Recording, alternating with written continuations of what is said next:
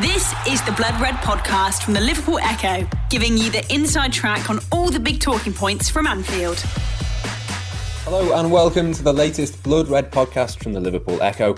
I'm Matt Addison, alongside me Ian Doyle, Dan Kay and Connor Dunn, as we look back at a victory for the Reds over West Ham United and ahead, of course, to another big week of football, primarily for today's episode, tomorrow night's trip to Italy and Atalanta. We've already heard from Jurgen Klopp and Trent Alexander-Arnold this morning as they previewed that Atalanta game. You can see what they said on the Blood Red YouTube channel and read about it, of course, on the Liverpool Echo website as well. So it's been a fairly busy day so far, guys. Ian first, then Dan and then Connor. How are we all getting on? I'm fine, and I would like to point out that we're not actually alongside you because that's not allowed. We are alongside you in terms of the screen, though, so that's okay. We're virtually all together, aren't we, Rich, in these strange, crazy times is as good as it gets, but we're all making the best of it and hoping the Reds can kick on after some good results this week and ahead of a really big week of Premier League and Champions League action. Bring it on. Yeah, as above, really. Hope you're well as well. Literally above in your case, yeah. Yeah, literally. Yeah, literally, yes, very much so. Well, we will start then with a very controversial topic, the penalty, of course, scored by Mohamed Salah just before half-time over the weekend. It seemed a pretty stonewall decision to me. The word dive, though, has been thrown about a fair bit since. Doyley, we'll come to you first. You were there. I mean, first of all, what did you make of the incident at the time? And then what have you made of the reaction and things that have been said since? Well, I thought at the time it might have been a penalty. I saw the replay and went, that's a penalty. And afterwards, I just thought, that's a penalty. So, ultimately, it was a penalty. So, although I do understand what you're getting at. I don't know. It's just... I've written something today which basically said that the decision was one that the referee gave on the pitch. I think it was from the linesman or the referee's assistant referee. He kind of consulted with him and said, oh, that's a foul. The referee gives the penalty. VAR look at it. And because he's kicked him, it might not have been much of a kick, but because, you know, Masuaku, I can never pronounce his name. Him as well. Yeah, the West Ham player. He kicks Salah. It's a foul, isn't it? Because it's one where VAR, if that doesn't get spotted by the referee and VAR see it, they're not going to give a penalty. But because the referee spotted it, or the assistant spotted it, once they see the replay, they can't overturn it because there is contact. I mean, not every bit of contact in the penalty area is a penalty. And Salah knows better than anybody that number of times where he's been manhandled and he's carried on, he probably thought, well, I've been kicked here, I'm going down. I mean, and obviously Jurgen Klopp's come out today and said that Salah took three knocks on one of them during the game, and one of them was the actual, the kick that he got for the penalty, which he'll have felt it. He's gone down. So while there are people who say that, Salah made the most of it, which, let's be honest, he did. I'm pretty sure if somebody did that to us if we were playing, we wouldn't go down probably quite so readily. But he's well within his rights to do it. I mean, I'm sure we'll get on to some other penalties that got given this weekend. You look at one for Harry Kane, where... that probably wasn't even a foul on Kane. It was a foul the other way. But the way that he worked it, you could, I'm going to use the C word, clever. He was clever in the way that he did it. He won the penalty. That's what these players do. That's what the top players do. They have to, make the most of every advantage and make the officials have to make a decision. And with VAR now, it's even more imperative that if they feel as though they've been fouled, perhaps they just feel that they want to make it clear that this is going to get checked. And if they do go down, then it's a penalty. So while I understand why some people aren't very happy with the fact that Salah made the most of it, I don't think they can complain about it being a penalty because it was one. And if they're going to start kicking off about that, then have a look at what Harry Kane did on Sunday. And if he's been clever, then surely Salah's been as well. Yeah, there would certainly be fair. Yeah, I just don't think anyone can complain about the actual fact that that's a foul. Anywhere on the pitch, if you get kicked, you get kicked. It's as simple as that. Yeah, he might not got kicked that hard, but he's got kicked. It's literally as simple as that. The reaction to it, it feels a bit like just more Salah criticism, doesn't it? Because he's had, as you said, ample incidents in the past where he's tried to carry on, stayed on his feet, not got anything for it. If he doesn't go down, he doesn't get a penalty. So it's as simple as that. And he's talking about Harry Kane. Callum Wilson did exactly the same thing in Everton, Newcastle. He even said after the game, I was trying to be clever, use my body to get across the defender, and got a kick and got a penalty. literally nothing else to it, in my mind, at least. And Dan, I mean, there was contact, 100%. So therefore, it can't literally, by definition, therefore be a dive, can it? No, it can't. And the problem comes, I've said this for many, many years, as the lads have pointed out, there have been numerous occasions with Mo Salah and other players when they've tried to stay on their feet and the referee hasn't given the foul. And until referees start giving free kicks and penalties when players do try to stay upright, they are going to feel that they have no alternative but to go down. The application of the rules is, I always use the phrase, it's a charter for divers, because they literally feel they've got no alternative but to do that. I spoke to John Aldridge earlier today for his Echo column, which will be going online later this evening. And he made reference to, I don't think you've actually mentioned it yet, Matt, the column that was in the Times newspaper this morning from Tony Cascarino, who, of course, is an old Republic of Ireland teammate of Aldo's. Now, it's interesting that the article has actually had the headline changed on it during the course of the morning.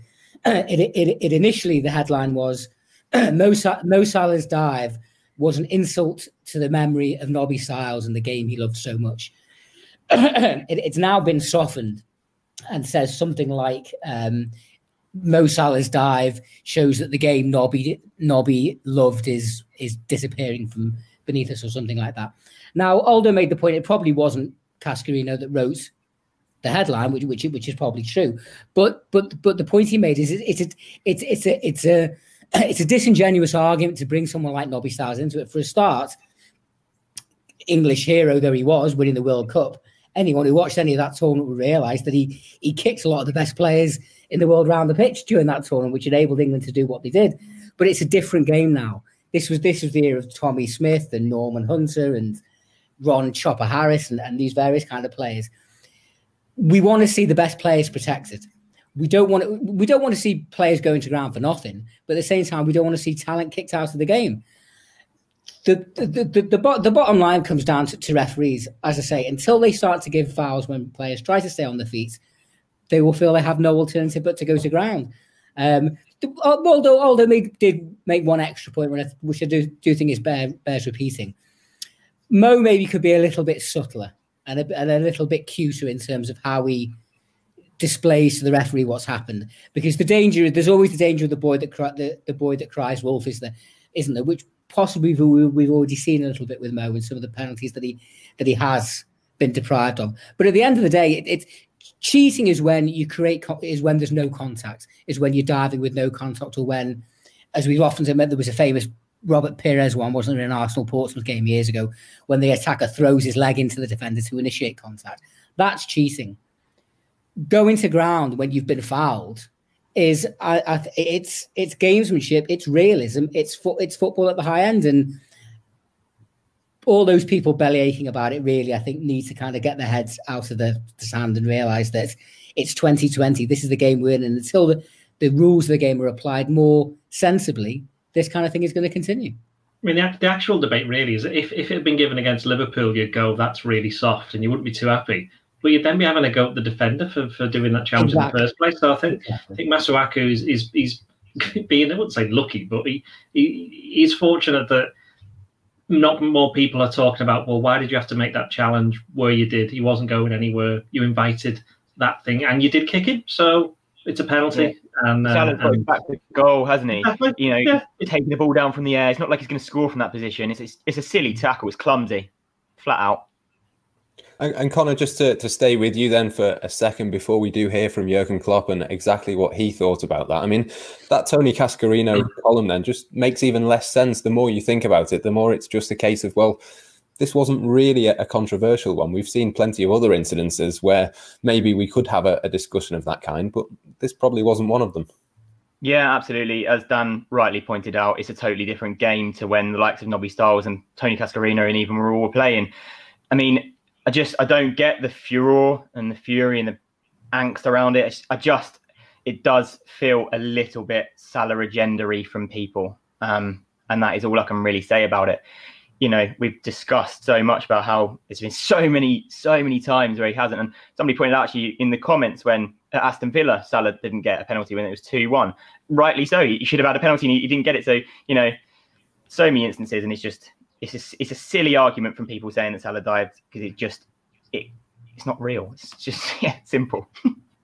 Yeah, it certainly is a very strange one. Well, before we move on then, here is exactly what the Liverpool boss had to say on the matter when he was asked about it this morning. It was a foul. I think it was pretty much by everybody who saw the situation. So believe it or not, yesterday morning I spoke to Mo about how he feels, and he has exactly 3 proper knocks on the foot, and one of them is from the penalty situation.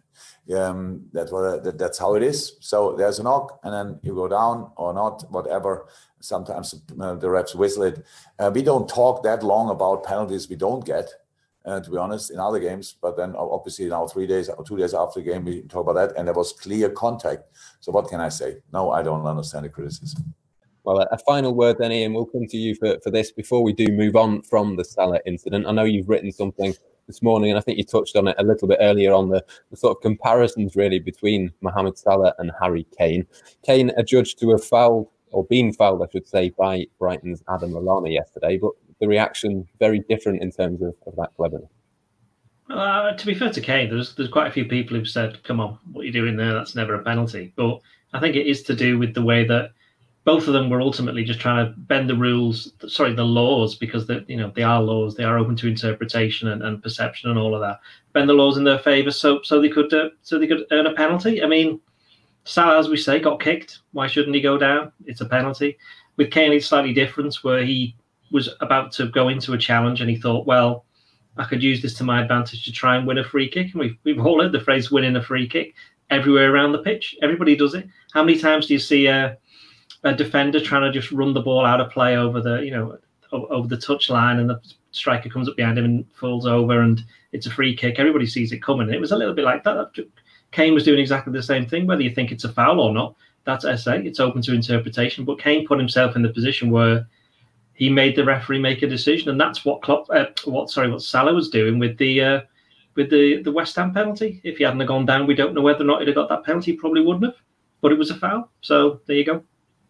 Yeah, absolutely. Some more positive news then for Liverpool comes in the form of their injury situation. Naby Keita and Joel Matip both back in team training for Liverpool yesterday. We've seen them pictured again today as they prepare for their Champions League game. How much of a boost do you think that will be for Jurgen Klopp, Dan, particularly, of course, with Joel Matip? Well, it's a huge boost, particularly, obviously, as you say, Liverpool are so short of cover at centre-back. Nat Phillips made his Premier League debut on Saturday against West Ham and did really, really well. Quite rightly got man of the match.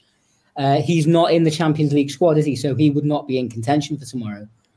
So it'll be really interesting to see what the manager goes with. Matip, obviously, as we know, is arguably Liverpool's senior centre-half at the moment. He has a very checkered injury record. Only just coming back from a knock, which has kept him out for, 3 or 4 weeks now.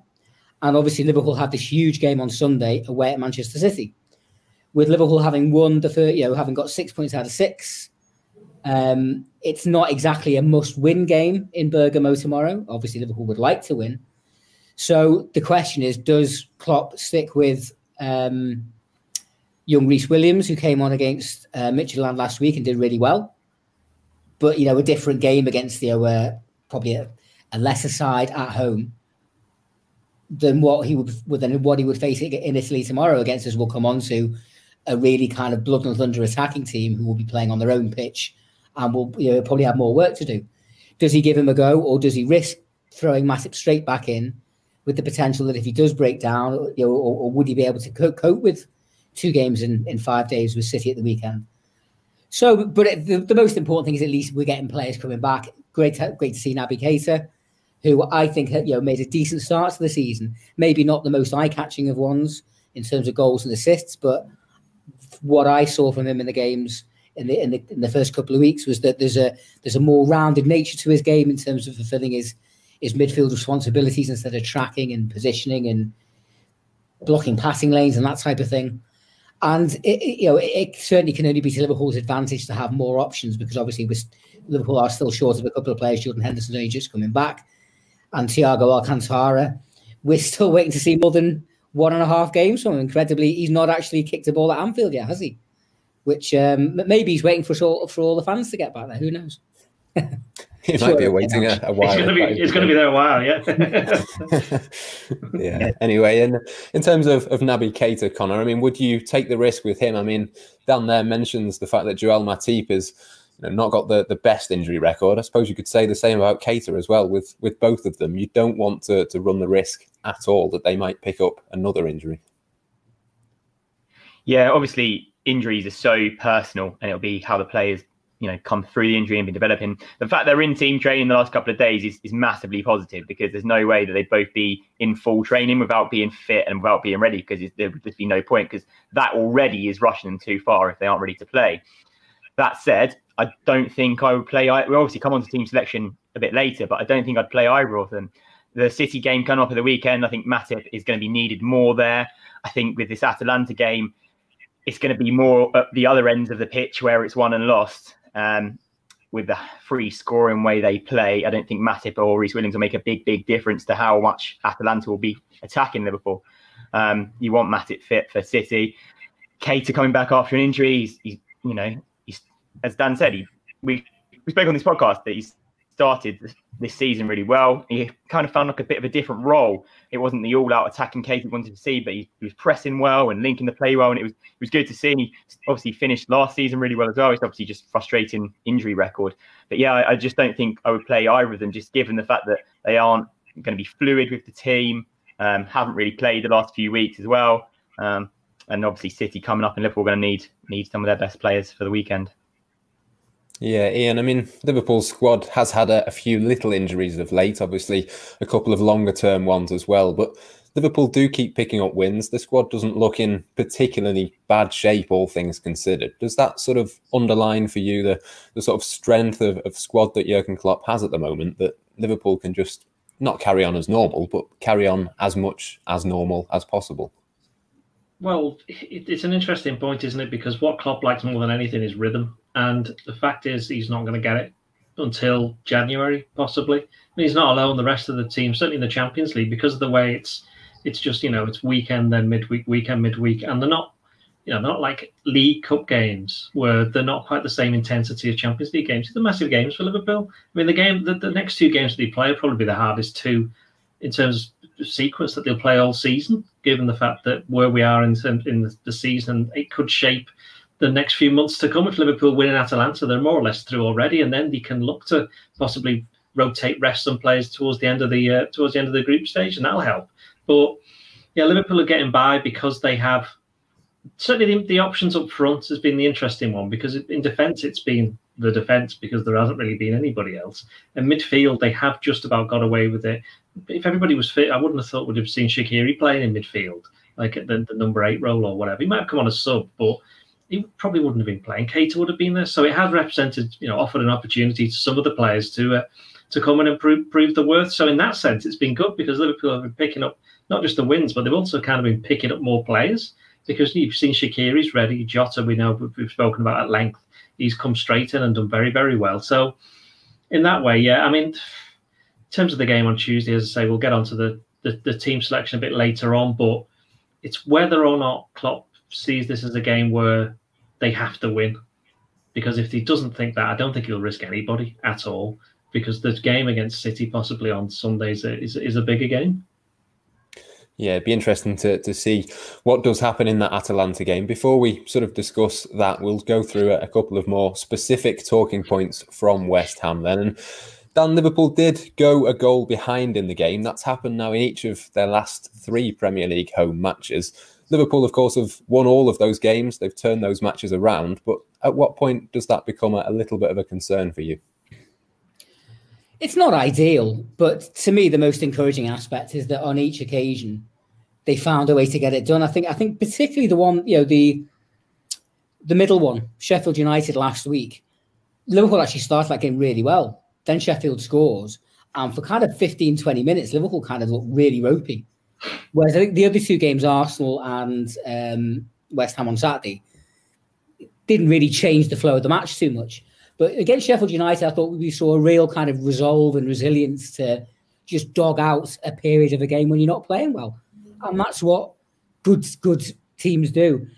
Obviously, we were spoiled last season, weren't we? You know what I mean? With Liverpool's imperious form, winning 26 and drawing one of the first 27 games, hardly conceding any goals. There was a crazy stat which Gary Lineker unearthed, didn't he, on Saturday evening, which we turned round on the Echo site yesterday, that incredibly since the Premier League came back last June in Project Restart, no team in the division has conceded more goals than Liverpool. Now, obviously, that's maybe slightly skewed by the two heavy defeats at Aston Villa and Manchester City, but obviously it does indicate that this is a far cry from where we were last year when teams were hardly getting a shot against us. I did see stats somewhere that basically say even though Liverpool conceded a lot of goals, they haven't actually conceded many shots on target. The ratio in terms of conversion is actually quite high. Now, obviously, we know we've had goalkeeper issues with Alisson being injured. Also, I just think as well, it's a mad season, which obviously hasn't been helped by the injury problems Liverpool have had. So I'm not, to be honest, I'm not overly perturbed by the fact that Liverpool are conceding a few goals here and there. I do think that ratio will change in terms of how many goals Liverpool are conceding per game, because it has been skewed by Villa. And obviously, hopefully, if Alisson stays fit and as the team find a bit more rhythm as the season goes on, that will change. But I think we have to accept the fact that it's going to be a crazy season with topsy-turvy games and topsy-turvy results. The most important aspects, from as far as I'm concerned, is that Liverpool have the ability to roll with the punches, deal with setbacks, not have their heads fall off like it would have done years ago, and find a way to win games. And that, to me, is the most heartening thing from what I've seen in recent weeks. Yeah, one man trying to help Liverpool keep clean sheets, Connor, is Trent Alexander-Arnold. Of course, made his 100th Premier League appearance for Liverpool over the weekend. 77 wins in that period. He's only just turned 22. He's a key player for Liverpool, but more exciting than all of that is that there's so much more to come from him. Yeah, I reckon we could talk about Trent all day long. The quality he possesses is absolutely outrageous. For a 22-year-old, it was that pass against, was it Ajax in the Champions League, the crossfield pass to Robertson. It's been shared by Liverpool, it's been shared by all over the place. It's just a moment where you can just see the quality of the way he kicks the ball is unbelievable. And as you say, he's 22. He's only going to get better. The vision he has, the way he hits free kicks, the engine he has getting up and down that right wing. I know people talk about his defending, but he's not half bad at that either. I think some of that criticism is unjust. And yeah, it's just excellent. It was really nice to hear from Trent today as well. A few really nice things he said in the press conference when he joined Jurgen Klopp, and he was saying about, he dreamed of getting to Melwood, seeing the players' cars drive past his house on Queen's Drive and wanting to get to that stage, going to Anfield. It's just, it's so nice to have somebody like that who is the heart and soul of the Liverpool team. And Klopp wants a team full of scousers, and he's slowly getting it. But Trent is obviously that's such a key player, and he will be for many, many years to come. The Blood Red Podcast from the Liverpool Echo. 100 Premier League appearances for Trent, Ian. A first one for Nat Phillips, albeit West Ham's Sebastian Haller is probably the worst 45 million striker in the world at the moment. He actually did really, really well. Yeah, Haller has to be the softest big man I think I've ever seen. He was just like, every time you went near him, he just wasn't really challenging that much. But yeah, Dan Phillips did very well. Interesting, isn't it? Because I think I saw a stat earlier today that Liverpool have lost more aerial duels won fewer aerial duels than anyone else in the Premier League. And what can Nat Phillips do better than anything else in his game? He can head it. And what Klopp said after the game was interesting. He said he's a player who knows what he can do, which is another way of saying his limitations. He just got in the right positions, got back, got blocks in, headed it away all day long, all evening long, I should say, and put in a few good passes as well when he grew with a bit of confidence. So he can be very happy with the way that he played. But yeah, I think long term, he's going to have more tougher tests than Haller, who was, if we're being perfectly honest, pretty dreadful. And Fornals, I know he scored for West Ham, but I think they had one break in the first half where it soon became apparent that he can't run, which is a bit of a blow for him when he's on there attempting a lightning counter attack. So I mean, in that sense, I was a little bit okay. I know we're talking about the game here, but I was a little bit disappointed in West Ham. I thought they would have had a bit more of a go because they did. I like Bowen, the striker that they've got, and I thought they might have used him a little bit more. But you could argue that Liverpool made them play that way, but by the fact that they picked a team that was very strong in an attacking sense. It was good to see Curtis Jones make only his second Premier League start. I know one or two people were saying, well, he didn't do enough in terms of passing the ball through the middle. It's like, well, hang on, that's literally his second ever start in the Premier League. Liverpool paid 50-odd million to get Keita in to do that. They paid, nearly just 20 million to get Thiago to come in, who, by the way, is like clearly one of the best players in the world in his position. So, I think for what Jones did, I thought he played particularly well. He did what he had to do, and overall, I think there were some positives to take from that game against West Ham. Yeah, I would just say on Nat Phillips, I think he did the really simple things well. It's exactly what Klopp said. He knows what he's good at. Liverpool needed someone to head the ball, and duly he headed the ball. He simple passes, grew into the game a little bit. I thought he did exactly what you hoped from him. Not a massively memorable game for a centre-back, but really solid when called upon. Didn't really put a foot wrong. That's his first Premier League start and his second appearance for Liverpool after that League Cup against Everton last season. Yeah, I just don't think you could have asked any more from him, really. It's obviously a shame he's not in the Champions League squad, because I think he would have been well in contention for this game after that performance, and especially talking about Klopp's, wish for fluidity and continuity, should I say. So, yeah, I thought it was a really assured performance from what is still a young man at centre-back. He's obviously only 23. He's got years to grow into his role. Not everybody becomes a superstar at 22 like Trent. You think of Van Dijk and Salah and all now, 27, 28. So Phillips has got a few years, and I know obviously Liverpool were looking to move him on this summer, but looks like he could be a pretty good option now given the state of injuries at the back. Yeah, it's probably a good job, Dan, that he did well when he came in, because probably at some point between now and January, Liverpool are going to have to use him again in the Premier League. Well, almost certainly. I mean, we talked about Joel Matip's checkered injury record. Joe Gomez has also had his injury problems. His tend to have been more contact injuries than muscle injuries, but just the nature of playing as a defender, and also as well the nature of this season with all these games back to back. Liverpool were pretty much down to the bare bones.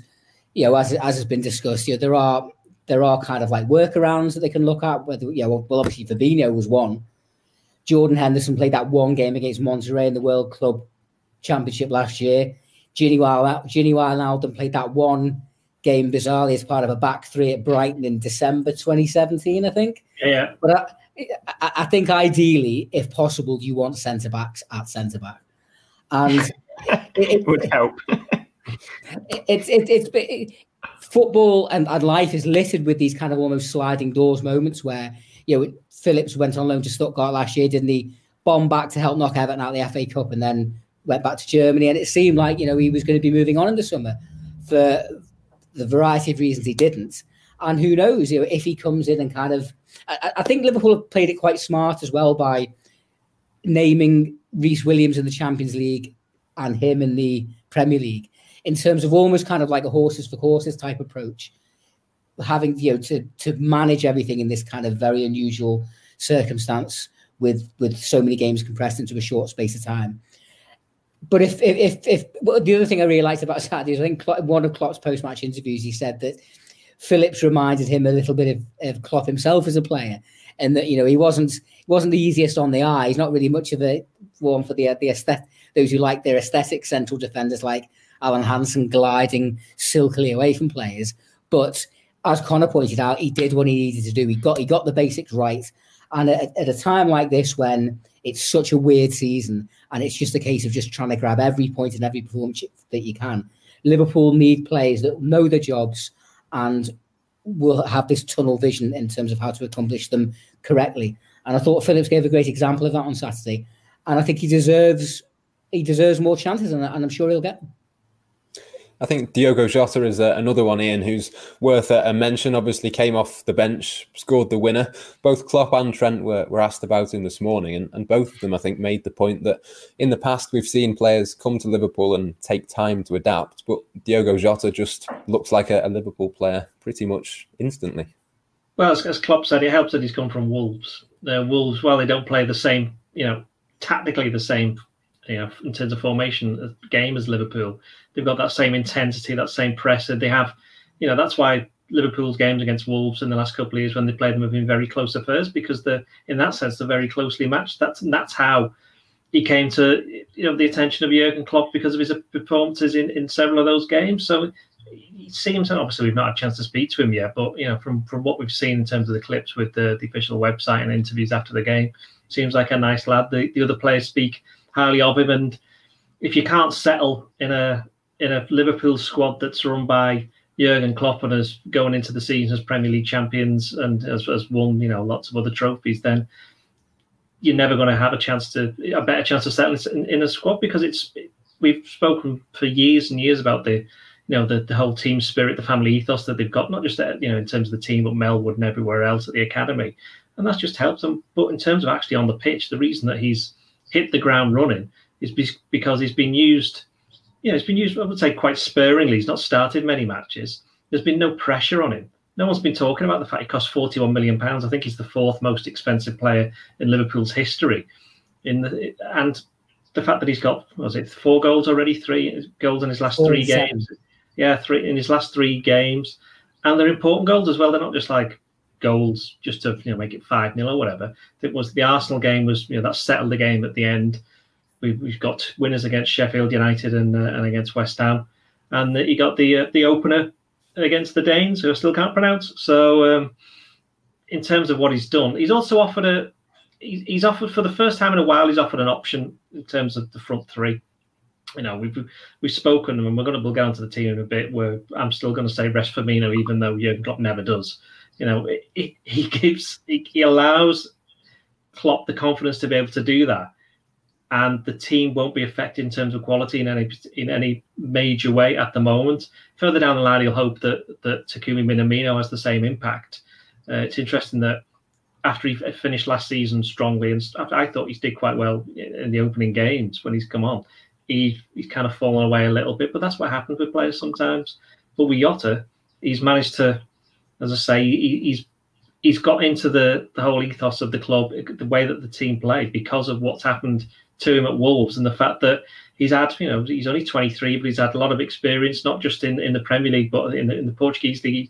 He plays for Portugal's national team, and the other week he was deputising for Cristiano Ronaldo and scoring twice. One of them was a very Ronaldo-type goal. So, he's a player high on confidence, and who Jurgen Klopp already knows that he can rely on. So he hasn't had that settling-in period that perhaps you look at Fabinho and Andy Robertson have had, who had to learn a different style of play in a more demanding position, you'd say, certainly full-back for Liverpool, and also in midfield, whereas Jota's been allowed to express himself a little bit more. And that's what Klopp said when he first, I think the first game he played was at Lincoln. He said, we just told him just to get on and just run around and do what he normally does. And I think over the next few months, there'll be a bit more tactical tweaking to get him into the Liverpool way of things, especially if, in terms of a longer term, he's going to possibly be more regularly featuring in that front three. Yeah, early days, but he does seem to be a more consistent player maybe than what he was at Wolves. He seems to have settled into that Liverpool squad really nicely. A quick word as well on Xherdan Shaqiri, Connor. I think it's worth definitely singing his praises just for a couple of minutes. Of course, looking much more like the Shaqiri of the season before last. Yeah, that pass was something else, wasn't it? They were analysing it after the game, and I think he definitely tries to play it through his legs. I think he sees him coming, and it's excellent vision to knock it through. It's such quick thinking, and it's exactly what Shaqiri offers. I think when he scored that free kick, it was a timely reminder of exactly the quality Shaqiri has. And I thought it was really interesting today to hear Klopp say it's like a fresh start for him. This is how it always is with players. All that transfer talk around in the summer is gone for now because there's no transfer window open, and it's time for Shaqiri to show what he can do and impress Klopp. And if he does, there's no reason why he can't, stake a claim in the team. I thought it was really, really good when he came on. Obviously, you're talking about the pass that created Liverpool's goal, but I thought he worked really hard. I thought he gave Liverpool a bit of added impetus in the attack. I thought he looked pretty sharp, pretty pacey. And yeah, I thought, another great option for Liverpool have, as Ian pointed out earlier, Liverpool are picking up more players along the way as they go here, players that they're going to very much need in the season. Just a word on Jota as well. I really like his attitude. Obviously, we haven't had a chance to speak to him, but a couple of interviews that I've read and I've seen of him, he just seems really switched on. And he did an interview with the official website saying that the standard of rondos and things at Liverpool is world class, like he's never experienced before. But then also he's never experienced like the teammates like he has helping him settle in, and the people off the pitch that helped him settle in and doing everything for him, he said. And it's just really nice, the whole setup at Liverpool to bring someone in like that and just allowing them to settle straight away and just come in and hit the ground running, which is exactly what he's done. And obviously with Shaqiri, who you asked about, and he seems to be firing as well. So it's great timing for Liverpool, really. Yeah, a couple of really good options. Let's move on and talk about Atalanta then. We'll stay with you, Connor, because I think of the four of us, you probably know a little bit more about them than we do. A little bit more is the operative word. Of course, the Behind Enemy Lines podcast will be with any listeners tomorrow morning. Guy Clark will be speaking to an Italian football expert to get the lowdown on them. But before that, Connor, they're a team very much who will be on the attack. I think I'm right in saying only one of their games this season has not seen both them and their opponents score. That was their 4-0 win in Denmark against FC Midtjylland. So should we be expecting goals tomorrow night? Yeah, without a shadow of a doubt. Dan and I were actually talking the other day about Atalanta and how it reminded me of a bit of Liverpool of old under Jurgen Klopp, just simply trying to outscore teams. And I think Doyley said the other week on the podcast, we don't really win anything by doing that, but it's certainly exciting football. Did they score 96 goals in Serie A last season? Just an incredible number of goals. And I think it's one of the most since the 70s or something mad. So, yeah, expect plenty of attacking option, but expect Liverpool also to run riot at the back as well, because by all accounts, they seem to neglect the defensive duties a little bit. I know that their star left-back, Robin Gosens, is the German international. He was withdrawn from their squad to face Cortone at the weekend. They beat Cortone 2-1, but the striker, Luis Muriel, who scored both goals in the first half for Atalanta, was brought off at half-time in a suspect move from the manager, resting for Liverpool, and a couple of other players were brought off during the game. So obviously they've got the ability to make 5 subs in the Serie A as well, so just able to rest a few players ahead of this match. But yeah, I think it's going to be all-out attack from Atalanta, and that's why I was saying earlier, I think it's going to be Liverpool going to win the game at the other end of the pitch just by showing the fact they have better quality attackers and just simply outscoring them, and I'm expecting it to be a very, very exciting game. Yeah, Connor mentions there, Dan, that it's going to be end-to-end. There's probably going to be a lot of goals. We've seen Liverpool sort of transition under Jurgen Klopp into a much more dominant and controlling team. But do you think this potentially could be a real test of that? Yeah, I mean, that's how Liverpool really have matured over the last kind of, 18 to 24 months, isn't it? From that kind of cut and thrust, harem scarum team of 27-18 Salah's first season that got to Kiev. I think since the defensive problems that Liverpool have had over the last couple of months, I think a few people have said that we might actually start to see not a complete role reversal, but maybe a little bit more of that kind of mentality coming back in terms of maybe an acceptance that obviously Liverpool want to defend every single situation in every single game as well as they can. But maybe there is an acceptance that they're not going to keep as many clean sheets as they would do with Virgil van Dijk not there week in, week out, because it's not just what he does, it's his leadership, it's his presence. And obviously, they've been without the goalkeeper for a while. So I think, that this is where, I think the emergence of the likes of Jota and Shaqiri, as well as others like Keita and Minamino and Curtis Jones and others from the squad, will be so important, because Liverpool are not going to be watertight all season, but we've still got the most feared front three in Europe, if not the world, even if maybe they're not all firing absolutely on all cylinders at the moment. And Liverpool are absolutely an attacking force to be reckoned with. And maybe what's happened over the last few weeks is a reminder to Klopp and his players that this is an area that they can't afford to neglect. Obviously, you've got to attack as a team and defend as a team. One of the reasons Ian Rush was so loved years ago was because, as well as scoring all those goals, he was the first line of defence in terms of chasing defenders down and putting pressure on them. And we know that's something that Jurgen Klopp wants from his players as well. But that's why you revert back to your previous question to me just before about, is it a concern that the last 3 home games they've gone behind? Well, one of the reasons is because even if you wouldn't say in any of those games they've been probably anything more than a 7 or 8 out of 10, that's being generous, nowhere near their absolute best, they still, when they click into gear, can cause any team problems in their attacking third. And they've found a way to score goals, create chances.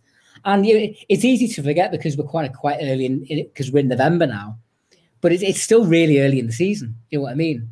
And I think the calendar slightly skews that reality a little bit for them. So for us rather.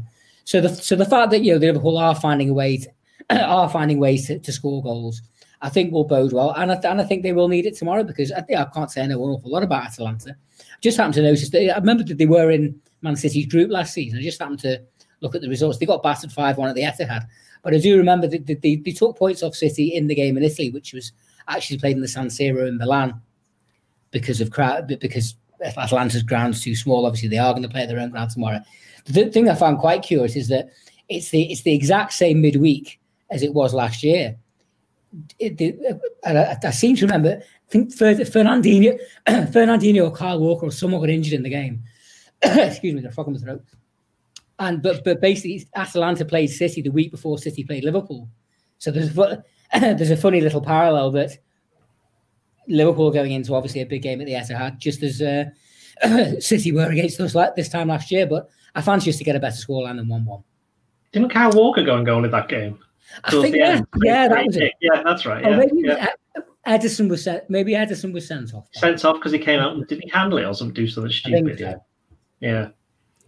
I don't want to see Andy Robertson in goal. Yes, no. Before we do go and finish, then we will pick our teams. I'm sure, Ian, we will come to you first. Andy Robertson will not be your goalkeeper, but I'm assuming he will be part of your back line. And probably I can pick certainly four out of the five players that you would select for that back five. I don't know, I don't know. It depends how fit Tsimikas is.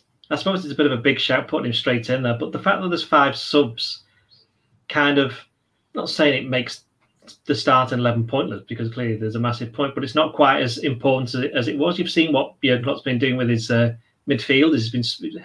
Jordan Henderson's been come on for one half and got subbed at half time the last game. So, okay, I'll sit with Robertson at left back. Callagher in goal, obviously. Alisson in goal. Trent at right back. Gomez and I don't know actually. It depends. If Matip's fit, he's going to have to play because he needs the minutes if he's going to play against Man City. But, again, they could just sub him at half-time if they just want to get 45 minutes in him. So, I'll do that. I'll start with Matip. With Williams to come on at half-time. Yeah, I'm completely with you. I'm not sure which way round it'll be, but I think we'll probably see 45 minutes each for the pair of them. Connor, do you go along with that? Yeah, I agree, but I'd start Rhys Williams in the hope that Liverpool get a couple of goals and are in a more comfortable position to bring Matip on. Of goals up at half-time, bring Matip on to an easier game where Liverpool are a bit more settled. I love your confidence. Thank you. I think I'd go with Connor on that, actually. That makes sense to me. Williams to start, Matip to come on. The other four, the back five, the same. And your midfield, Dan, are you going to go with a two as we've seen, or are you going to go with that three that we have seen for Liverpool for the majority of the last couple of seasons? Well, I think I'd go with the three: Henderson, Wijnaldum, and I'm going to throw Naby Keita in. I do think the five subs is a game changer at a time like this, particularly being able to give players within your squad the kind of minutes and make the kind of going into games with the kind of preconceived tactical ideas that you wouldn't be able to with three. And it's interesting that a few of the Premier League managers, including Klopp, have talked about what a mistake really it is for that not to be adopted in the Premier League at the moment. And that's a discussion for another podcast, I guess, but. On that basis, on the basis that he needs minutes in his legs and that Curtis started on Saturday against West Ham, I'd throw Naby in, even if he's only going to get 45. Yeah, I'm going to go with Keita as well, Ian. I think this could be a bit of a chaotic game and it could be one that suits him. But are you going to go along with that or are you going to pick somebody else in there? Well, I think it's a bit like rugby union when they go on their tours to the British Lions and they have a midweek team. I don't know, James Milner's in my midweek team, so he's playing. I think Henderson and Wijnaldum, one of them will start, one of them will replace the other one at half time. I think I'll start with Henderson this time. In terms of the third midfield slot, Milner wasn't training today, though, was he? No, but he was there. Was he? There. I'm not sure what he was doing. Maybe he was watching, but I would imagine he would be travelling. I hope he is, because I just put him in the team. But I think I'd go with Curtis Jones again. As I said before, I was quite, while he wasn't absolutely magnificent against Who did he play? West Ham, that's the one. Against West Ham, I think he got the minutes against Ajax, didn't he? He played for the... Was it the first half he played against Ajax and got subbed? I think that's right, because that's when Henderson came on then, yeah. I think he just probably deserves to start one of these games along, you know, with Henderson and with Milner a bit more. You know, I just think that he would benefit from it. Just keeps him ticking on, because as we've said before with a number of other players, like Nat Phillips. And by the way, is it Nat or Nate? Nat. I just assumed it was Nat, but Jurgen seems to think it's Nate. And he got asked a question today. Where he called Nate. Nat. Yeah, but he called him Nate. So, I don't know. Anyway, yeah, I'll put Jones starts, and then if things go wrong, you know, you got Keita on the bench, he can come on as well. Because as Dan said, the 5 subs is a game changer, which makes it, you know, it's a game changer in the sense that while I understand why they've done it, it does make the games very hard to predict in the sense of how they're going to go, because it just seems as though now the way games start are very different to the way that they end. And I know we've always had that with 3 substitutes, but with 5, it's almost like you can literally have half a completely different team playing by the end of the game. So, yeah, that's what I'll do. And Connor, who's your midfield 3? Yeah, so I'm going to go with Jones as well, to be honest. I'm going to put Henderson and Wijnaldum in, depending on... Probably bring Henderson off at half-time for Milner, depending on how the game's going.